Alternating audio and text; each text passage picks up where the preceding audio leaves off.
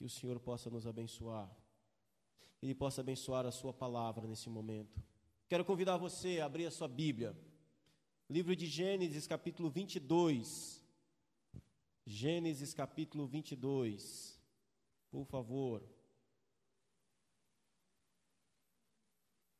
Nós vamos ler do verso 1 ao verso 13. Gênesis 22, do 1 ao 13.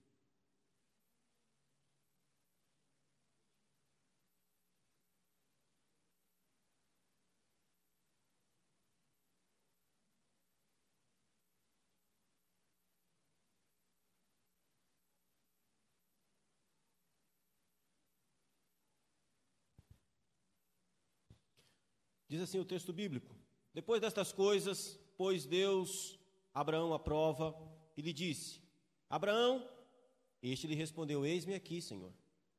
Acrescentou Deus: Toma teu filho, teu único filho Isaque, a quem amas, e vai-te à terra de Moriá. Oferece-o ali em holocausto, sobre um dos montes que eu te mostrarei. Levantou-se, pois, Abraão de madrugada e, tendo preparado o seu jumento, tomou consigo dois dos seus servos e a Isaque, seu filho. Rachou a lenha para o holocausto e foi para o lugar que Deus lhe havia indicado. Ao terceiro dia, erguendo Abraão os olhos, viu o lugar de longe. Então disse a seus servos: Esperai aqui, com o jumento, eu e o rapaz iremos até lá, e havendo adorado, voltaremos para junto de vós. Tomou Abraão a lenha do holocausto e colocou sobre Isaque, seu filho, ele, porém, levava nas mãos o fogo e o cutelo. Assim caminhavam ambos juntos. Quando Isaac disse a Abraão, seu pai: Meu pai, respondeu Abraão: Eis-me aqui, meu filho.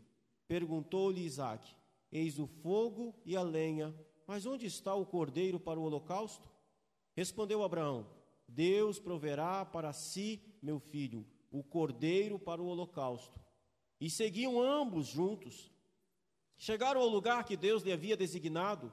Ali edificou Abraão um altar, sobre ele dispôs a lenha, amarrou Isaque, seu filho, e o deitou no altar em cima da lenha. E estendendo a mão, tomou o cutelo para imolar o filho. Mas do céu lhe bradou o anjo do Senhor: Abraão, Abraão! Ele lhe respondeu: Eis-me aqui. Então ele lhe disse: Não estenda as mãos sobre o rapaz e não lhes faça nada pois agora sei que temes a Deus, porquanto não me negaste o teu filho, o teu único filho. Tendo Abraão erguido os olhos, viu atrás de si um carneiro, preso pelos chifres, e este entre arbustos. Tomou Abraão o carneiro e ofereceu em holocausto em lugar do seu filho. Feche seus olhos, por favor. Pai Santo, viemos diante de Ti mais uma vez, Senhor, em oração. Invocamos de novo o Teu santo nome na dependência, meu Deus, de que o teu Espírito, por misericórdia e graça, usa-me, meu Deus, e usa cada irmão aqui, em nome de Jesus. Traz luz sobre esta palavra, traz luz sobre esse texto. Ó oh Deus, por favor, a tua palavra está aberta, o teu livro está aberto, e nós estamos diante de ti com temor e tremor o nosso coração está pronto a ouvir as tuas palavras, que são vida eterna para nós. Fala, Senhor, conosco, em nome de Jesus, o teu filho. Amém. E amém, Senhor. Queridos e amados irmãos, nós estamos tratando nesse mês de, de fevereiro, esse é o último sábado do mês, e nós estamos tratando nesse mês sobre Abraão, uma fé que procura por uma pátria. E nós vemos que Deus é um Deus que está caminhando, um Deus que, enquanto caminha rumo a novos céus e nova terra, Ele chama homens e mulheres para caminhar com Ele. Ele tem chamado homens e mulheres para caminhar com Ele rumo a novos céus e nova terra, onde habita justiça, como diz a palavra do Senhor. Portanto, é sobre um Deus que caminha, é sobre um Deus que chama, um Deus que deseja encher esse novo céu e essa nova terra com a nova humanidade de homens e mulheres que não nascem do sangue, nem da vontade da carne e nem da vontade do homem, mas homens e mulheres que nascem de Deus. Como diz o apóstolo João no evangelho, no seu evangelho no capítulo 1. E enquanto Deus caminha, ele chama essas pessoas que farão parte dessa nova terra. E isso fica exemplificado na história desse homem chamado Abraão, que nós estamos vendo durante esse mês. Abraão era ímpio como nós éramos. Abraão era idólatra quando Deus o chamou. Abraão estava morto nos seus delitos e pecados quando Deus, o Deus caminhante, o chama. Não existia nada em Abraão que pudesse recomendá-lo diante de Deus. Todavia, Deus o chama para fazer parte de uma nova humanidade. Deus o chama para fazer parte de uma nação santa, de um povo escolhido, de um povo eleito. E por quê? E a questão aqui, meus amados, e a questão aqui não é porque que Deus não é porque. Por que, Deus não está chamando todo mundo? A questão não é essa. A questão não é porque Deus. Por que Deus não chamou Arão, irmão de Abraão? A questão não é essa. A questão é. Por que, que ele chamou você? Por que, que ele me chamou? Por que, que ele chamou Abraão? Você entende? A questão não é porque ele chama um e não chamou o outro. A questão é por que, ele chamou você. A questão é por que, que ele me chamou. A minha condição, a sua condição, a condição de Abraão era a mesma de todos os outros homens. E a resposta não está na terra. A resposta não está em nós, a resposta não está em Abraão, a resposta não está em mim, a resposta não está em você. A resposta está em Deus.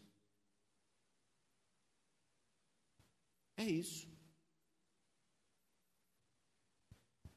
Se fosse por mérito, ninguém seria chamado. Mas Deus prova a sua misericórdia, o seu amor, tirando do mesmo barro vasos para honra e misericórdia, como diz o apóstolo Paulo em Romanos capítulo 9.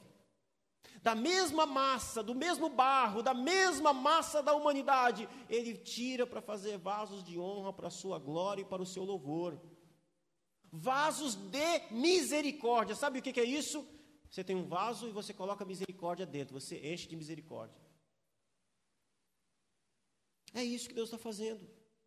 E nós vimos que esse Deus que chama Abraão, ele não apenas chama Abraão, mas ele faz um pacto com Abraão.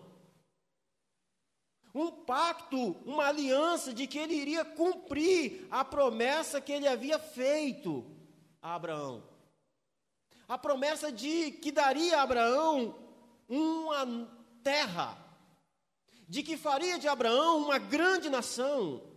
E como foi esse acordo? Como foi esse pacto? Nós vimos aqui, eu só estou relembrando.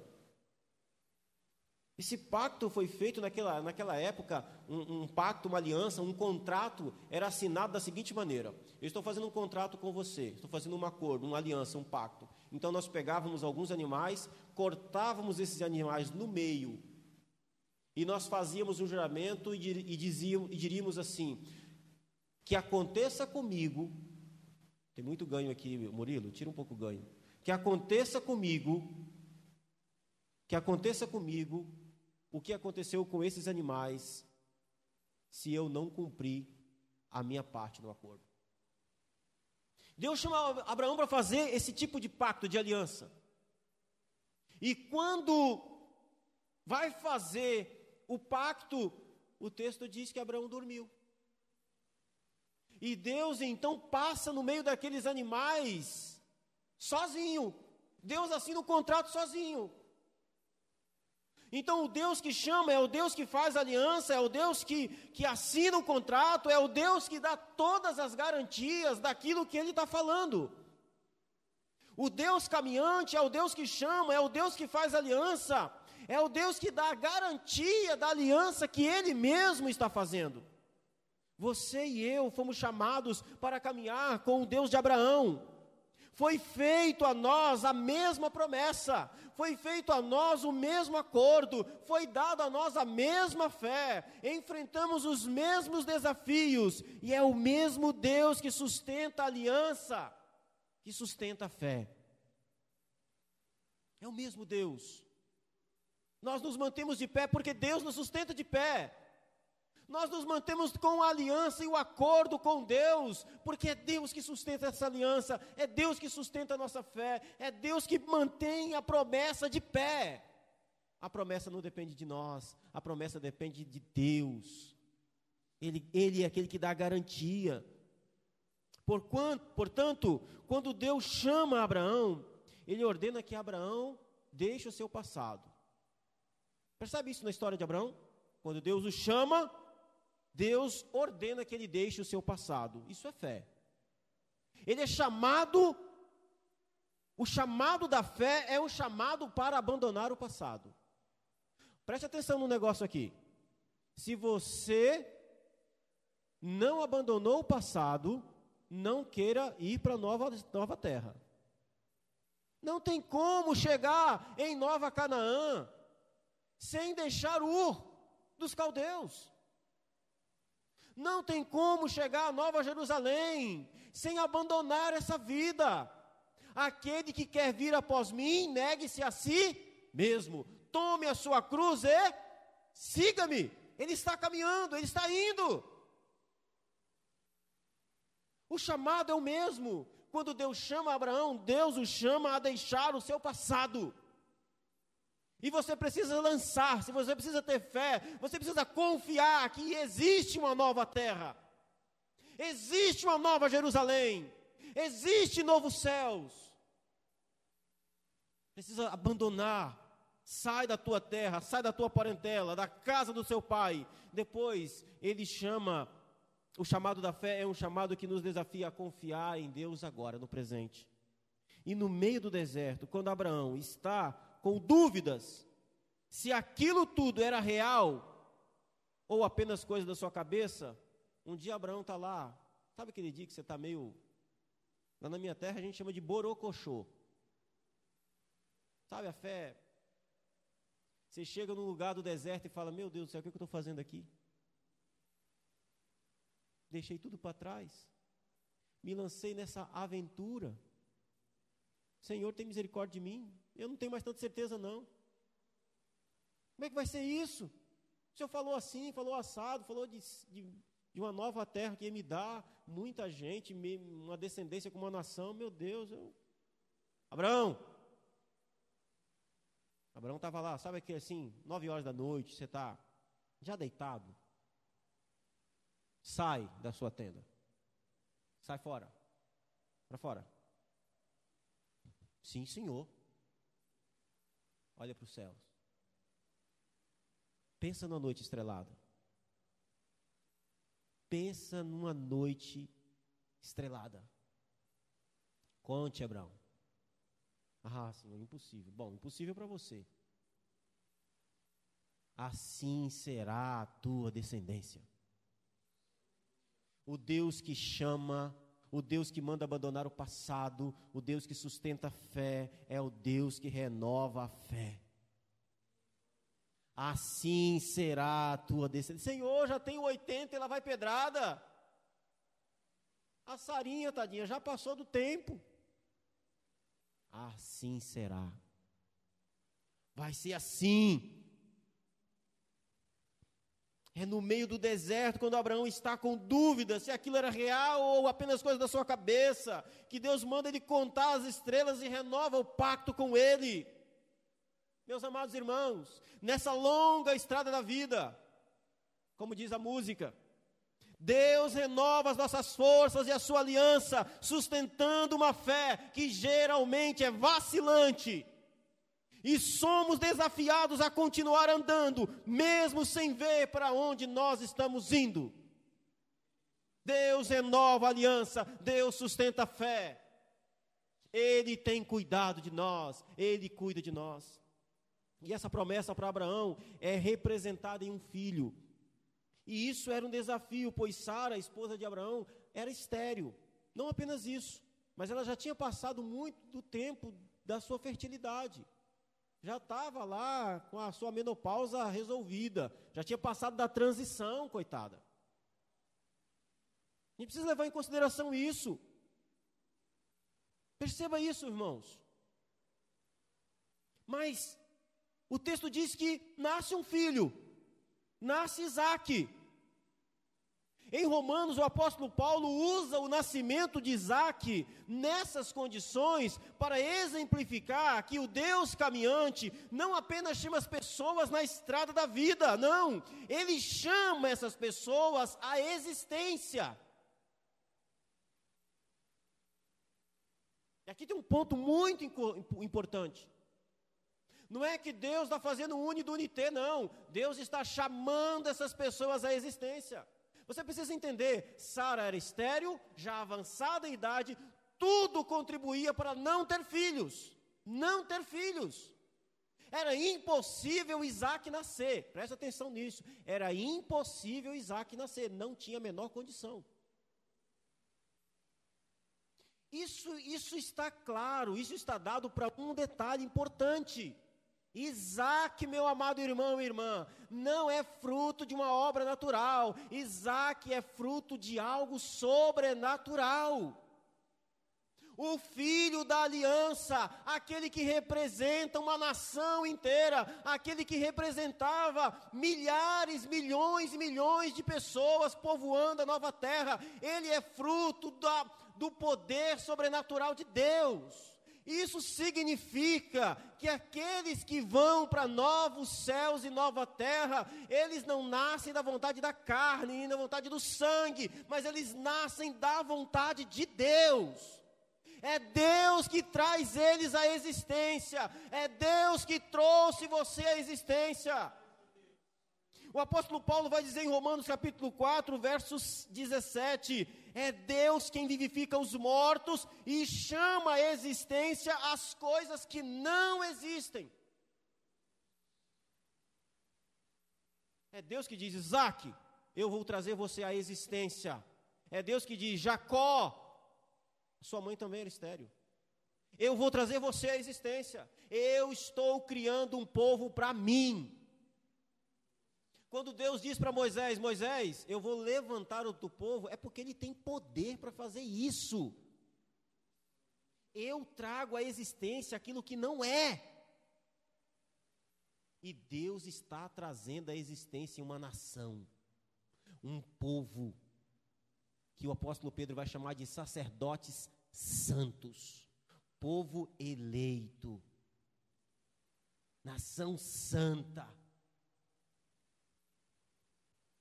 Isaac nasce, a promessa nasce. É fruto de um milagre. A promessa, pensa nisso. A promessa está mamando no peito de Sara. A promessa anda, a promessa fala, a promessa dorme, a promessa aprende, cresce, a promessa é vista, é palpável. Mas por favor, por favor, cuidado aqui. Existe um perigo aqui. Cuidado. Existe um perigo aqui que Abraão não percebeu quando Isaac nasceu.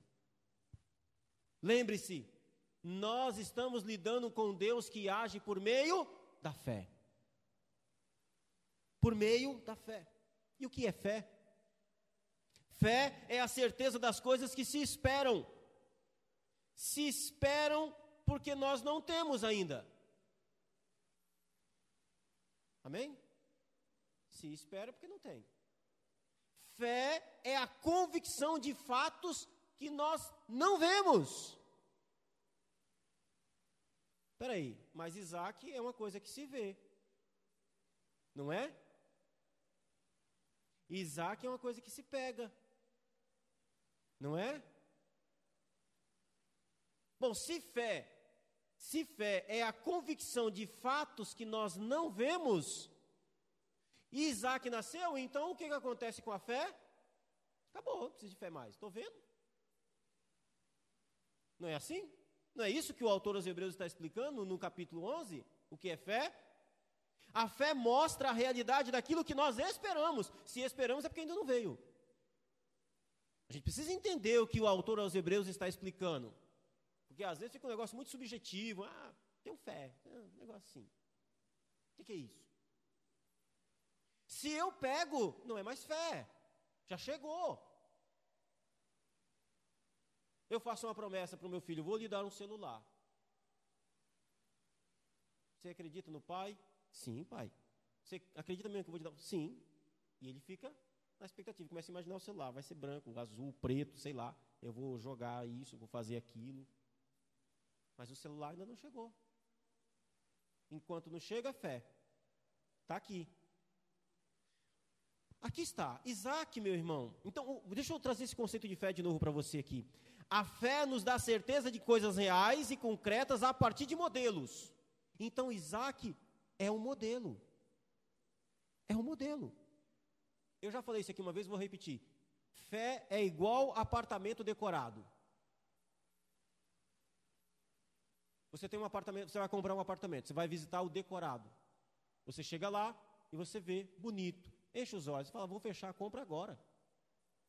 Pia, tanque, geladeira, tudo, os quartos, nossa, que bonito. Você começa, você viaja, você se vê deitado naquela cama. Você se vê naquela cozinha. Você se vê naquela situação. Mas você não vai morar ali. Você vai morar, aquilo é um decorado. Aquilo ali é só para você entender, é só para você ter uma ideia. Você não mora no decorado. Você não compra o decorado e leva para casa. Aquele decorado não é o seu apartamento, o seu apartamento está sendo construído, está sendo feito. Aquilo ali é só para você ter uma ideia. Isaac é o apartamento decorado. Porque a promessa que mama no peito, não mama no peito de, de Sara. A promessa que mama no peito, que é real, que é verdadeira, é aquela que dois mil anos depois vai nascer em Belém, vai mamar no peito de Maria. Aquela é a promessa, aquela é a realidade. Aquele é o real, aquele é o prometido por Deus a Abraão. Aquele é onde se cumpre, em ti serão benditas todas as famílias da terra. A promessa é real, ela se concretiza quando ela está mamando no peito de Maria, andando na casa de chão batido em Belém, fugindo para o Egito, crescendo em Nazaré. A promessa foi em um casamento em Caná da Galileia. A promessa pregou na Judéia. A promessa ensinou em Jerusalém. A promessa foi crucificado no Calvário. A promessa ressuscitou dos mortos e está à direita de Deus Pai. Jesus Cristo, ele é o prometido às nações. Ele é o prometido de Deus a Abraão. Jesus é o prometido novos céus e nova terra só existirão por causa dele. Nós somos chamados, salvos, eleitos, regenerados, revestidos e glorificados em Cristo e em Cristo somente. O que mantém a promessa que Deus fez de pé não é o pastor, não é a igreja, não é o estilo do culto, não é se o casamento vai bem ou não, não é se tem dinheiro ou não, se os filhos abandonam a fé ou não. Não coloque o seu coração nessas coisas, mas olhe para Cristo. Ele é o prometido das nações, ele é o que sustenta a aliança, ele é aquele que sustenta a fé. Isaac se tornou um perigo para a fé de Abraão. Ele se esqueceu que Deus age pela fé. Ele olhou para Isaac como quem olha para um apartamento decorado e deseja morar no apartamento decorado. Não se trata do fato de que Abraão entendeu errado. Não, Jesus disse: Abraão se alegrou, alegrou-se por ver o meu dia e regozijou-se. Maravilhoso isso aqui. Jesus disse para os judeus: Abraão viu o meu dia e se alegrou. Viu meu dia. Então deixa eu te explicar o que está acontecendo aqui. Deus havia feito uma promessa. Eu te pergunto, que promessa era essa? Se você disse Isaac, errou. Ele prometeu uma terra, lembra? Sai da tua terra, da tua parentela e vai para uma terra que eu te mostrarei. Tudo isso aqui eu estou falando, irmãos, para chegar no capítulo 22, tá? Pastor, você está na introdução da mensagem ainda? Calma, relaxa. Fica preocupado com o tempo. Segura um pouquinho. É porque se você não entender isso aqui, você não entende o capítulo 22. Então, Deus promete a Abraão uma terra.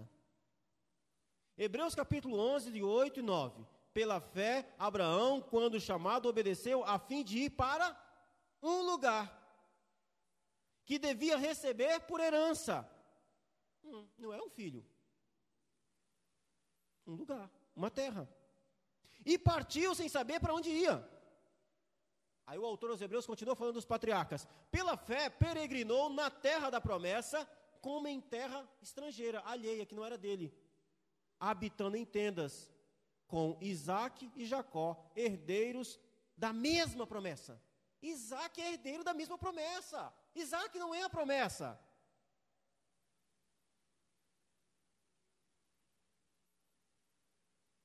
Isaac é herdeiro. Isaac é a prova, a garantia de que a promessa é real. Quando Isaac nasceu, Abraão viu que Deus, que se Deus deu um filho a ele naquelas condições, com 100 anos de idade,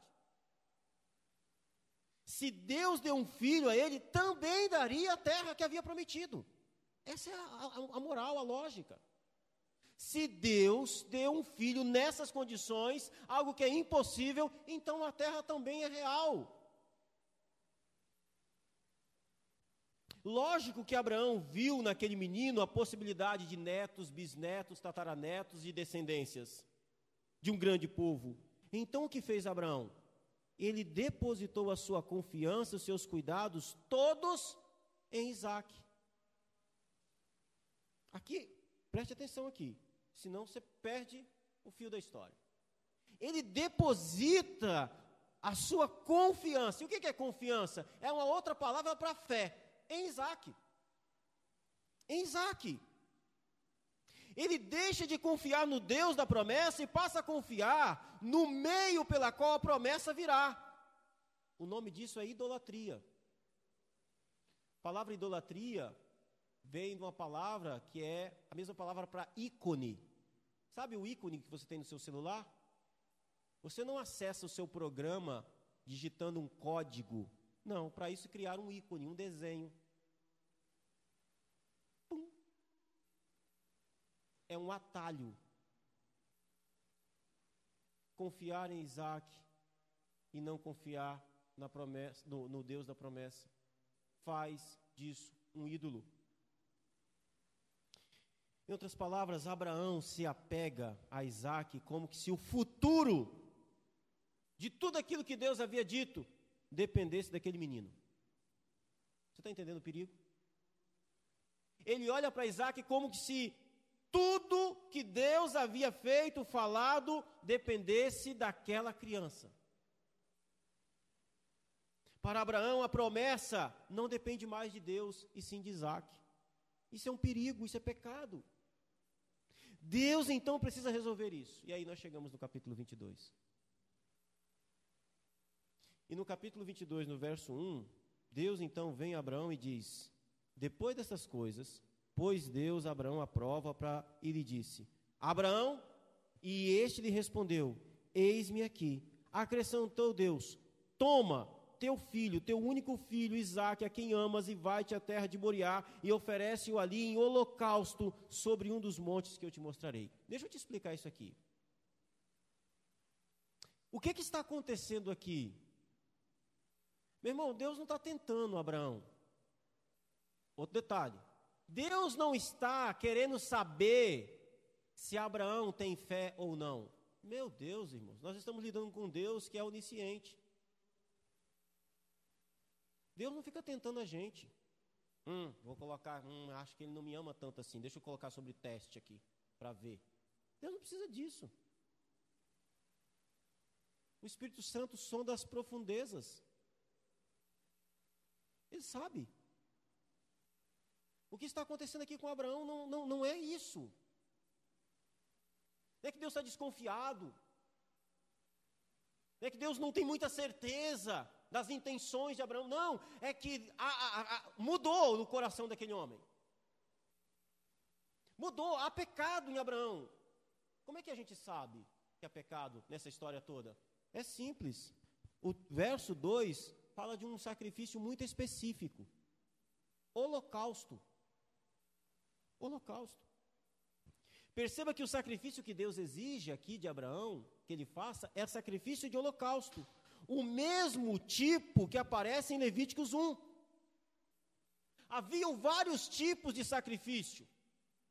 Se você pega Levítico capítulo 1, do capítulo 1 ao capítulo 5, até o capítulo 7, você vai ver Deus ali organizando vários tipos de sacrifício. Existia sacrifício de gratidão, sacrifício de louvor, sacrifício de comunhão, existia um monte de vários tipos. Para cada um deles uma regra, um produto, um negócio diferente. Mas o capítulo 1 começa com o sacrifício de holocausto. E o sacrifício de holocausto é específico. É um sacrifício para perdão de pecado. Pecou, pecou, pecou. Então você vai diante do templo e você vai trazer ali, se você, dependendo das suas condições, você vai trazer um animal. Vamos colocar na média. Você vai trazer ali um cordeiro, uma ovelha. E você vai chegar, você chegava, botava a mão na cabeça do animal, e ali com a mão na cabeça do animal, você fazia confissão. Você dizia: "Eu confesso que eu fiz isso isso e isso, e eu coloco esse, apresento esse animal como substituto na minha morte por esse pecado." O sacerdote vinha, colocava uma faca na sua mão, você cortava a garganta daquele animal, o sacerdote pegava uma vasilhinha de bronze, pegava o sangue daquele animal, arrancava o couro daquele animal, tirava as tripas daquele animal, cortava a cabeça, os pés, o rabo. E sobre a lenha, colocava a carne sobre a lenha, o couro, a cabeça, os pés e a buchada colocava sobre a grelha e metia fogo, e todo o animal era consumido, porque aquele animal representava aquele pecador sendo substituído no castigo pelo pecado. É por isso que Abraão está levando lenha, é por isso que Abraão está levando fogo, porque é um sacrifício de holocausto. Isso significa que alguém pecou. E naquela tradição, no tempo de Abraão, existia uma coisa que era muito comum. Nós sabemos que Deus abomina sacrifício humano. Então a gente precisa entender o que está fazendo, que Deus está pedindo para Abraão aqui. Precisa entender. Como entender o pedido de Deus? Como entender que Abraão, preste atenção nisso, que Deus fala, pega Isaac e oferece em holocausto. A gente fica surpreso quando a gente lê o verso 4 e diz que Abraão prontamente atendeu. Por que, que Abraão não ficou horrorizado com o pedido de Deus? Sendo que Deus não, não aceita sacrifício humano. Por quê? Precisa entender. A, a, tinha alguma coisa ali. E o que é que tinha? Naquela cultura, naquela cultura, o filho mais velho, o primogênito, era o herdeiro de tudo. Não apenas isso, ele tinha uma, uma importância muito grande, um significado muito grande naquela cultura. O filho mais velho era aquele que falava, o único que falava em nome do pai, em nome do patriarca. Era o que herdava todas as coisas, e era aquele que herdava a liderança daquele patriarca quando aquele patriarca morria. Ele era muito importante, o filho mais velho. Embora Ismael fosse o filho mais velho de Abraão, todavia ele não é filho de Abraão com Sara. O filho mais velho, o unigênito, primogênito de Abraão com Sara é Isaac.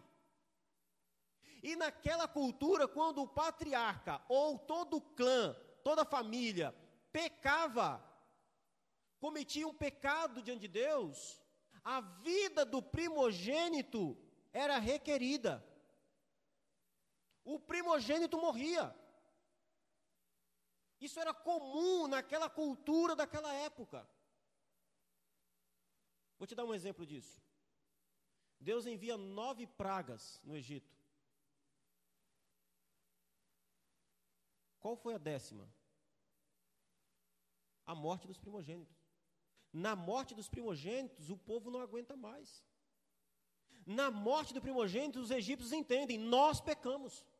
O Deus dos escravos é um Deus poderoso, furioso, e Ele está jogando o nosso pecado na nossa cara, porque os nossos primogênitos morreram. Esse povo tem que sair daqui.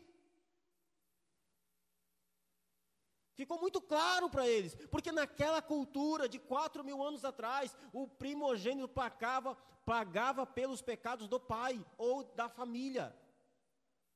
Então, quando Deus fala para Abraão: Abraão, toma teu único filho, Isaac, e oferece um holocausto, Abraão disse: Pequei contra o Senhor. Meu Deus do céu, que eu, meu, eu pequei.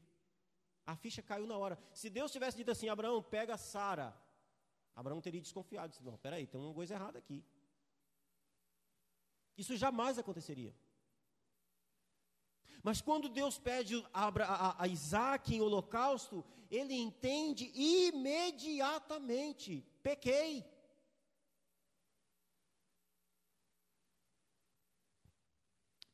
O texto diz que eles caminham por três dias tempo mais do que suficiente para pensar, orar, confessar e se arrepender.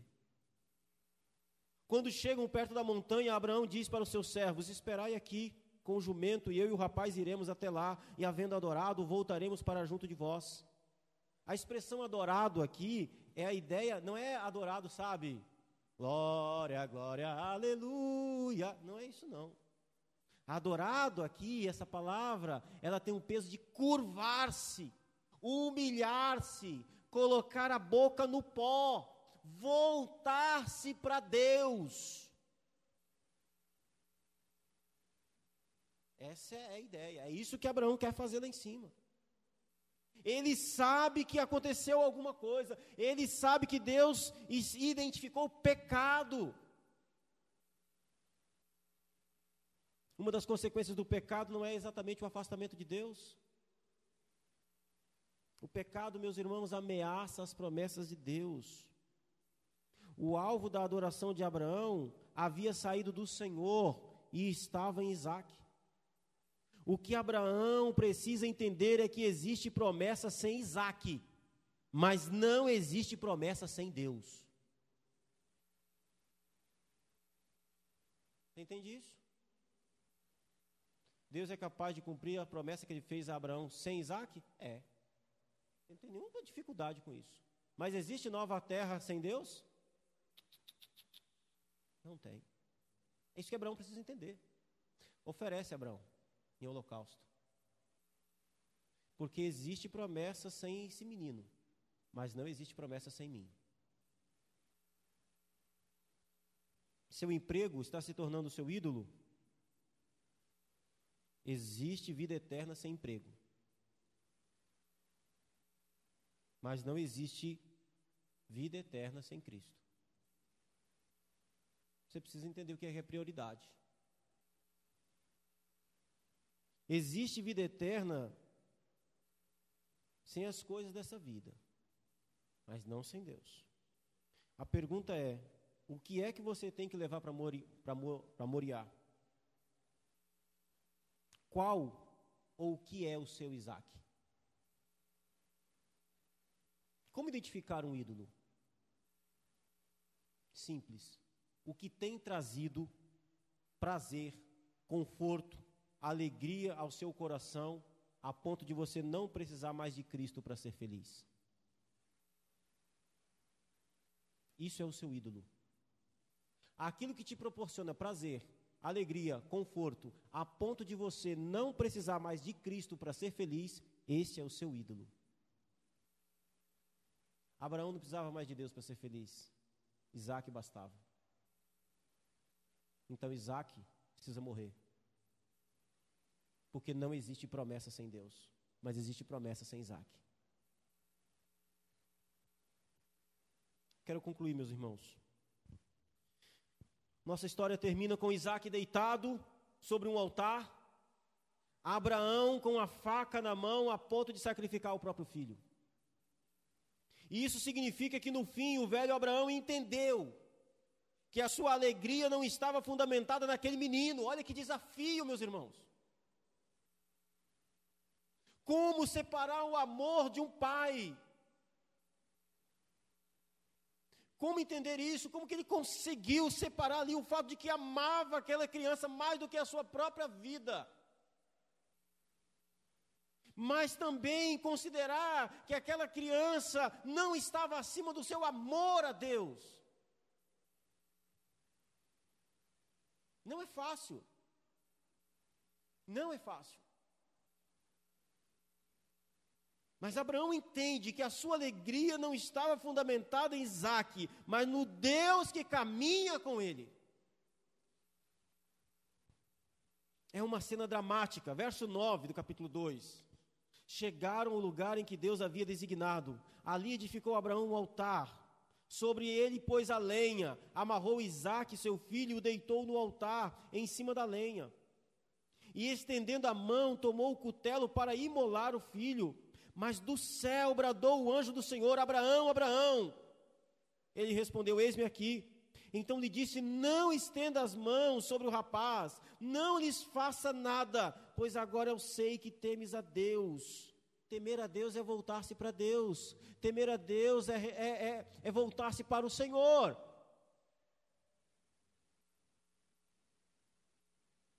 Porquanto não me negaste o seu filho. Não é que Abraão aqui é um super-herói, não. O que Deus está falando aqui é de arrependimento.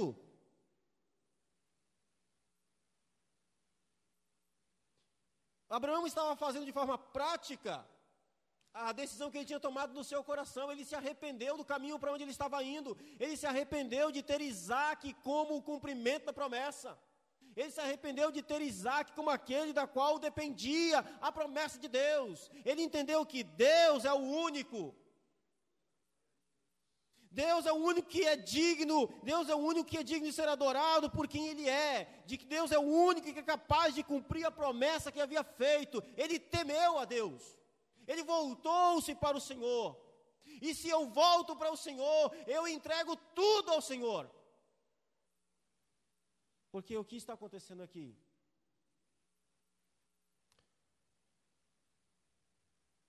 Abraão havia sido chamado por Deus e quando Deus o chamou, sai da tua terra, Deus desafia Abraão a abandonar o passado. Quando Deus diz: Seu futuro não depende desse menino, me entrega ele. Quando Abraão vai fazer e vai matar Isaac, ele ia matar Isaac mesmo. Ele está dizendo: Eu entrego, Senhor, o meu futuro nas Suas mãos. O meu futuro não depende dessa criança. Me perdoa, o meu futuro está nas tuas mãos. Eu entrego a ti o meu futuro. Eu entrego a ti o, o cumprimento da promessa. A promessa pertence ao Senhor. É o Senhor que vai fazer ela acontecer. Eu entrego ao Senhor. Eu devolvo para o Senhor. Toma que é teu. Não precisa mais, Abraão. Não precisa, você entendeu. É isso. Não precisa mais. Verso 13: Tendo Abraão erguido os olhos, viu atrás de si um carneiro preso pelos chifres, e entre os arbustos, tomou Abraão um carneiro e ofereceu em holocausto. Lembre-se, quando você ouvir essa palavra holocausto da Bíblia, ela está falando de um sacrifício por pecado. Percebeu que teve, teve morte? Não existe almoço grátis, não, irmão.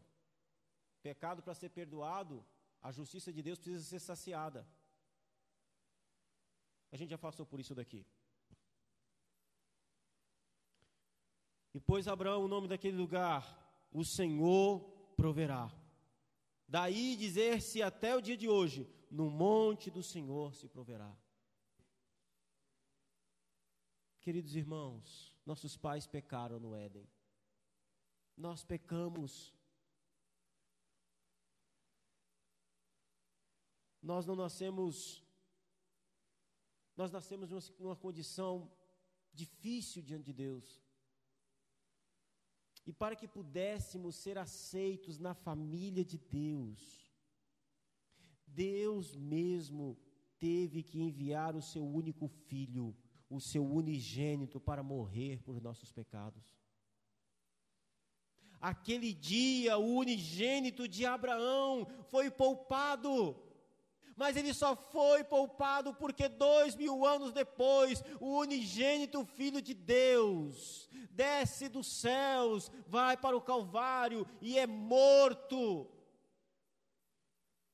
O unigênito de Deus precisa morrer por causa dos nossos pecados, para que possamos fazer parte da família de Deus. É um caminho contrário.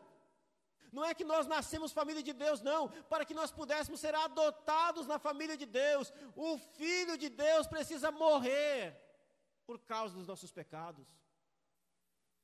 Para que nós possamos herdar novos céus e nova terra, um primogênito, um unigênito teve que morrer na cruz.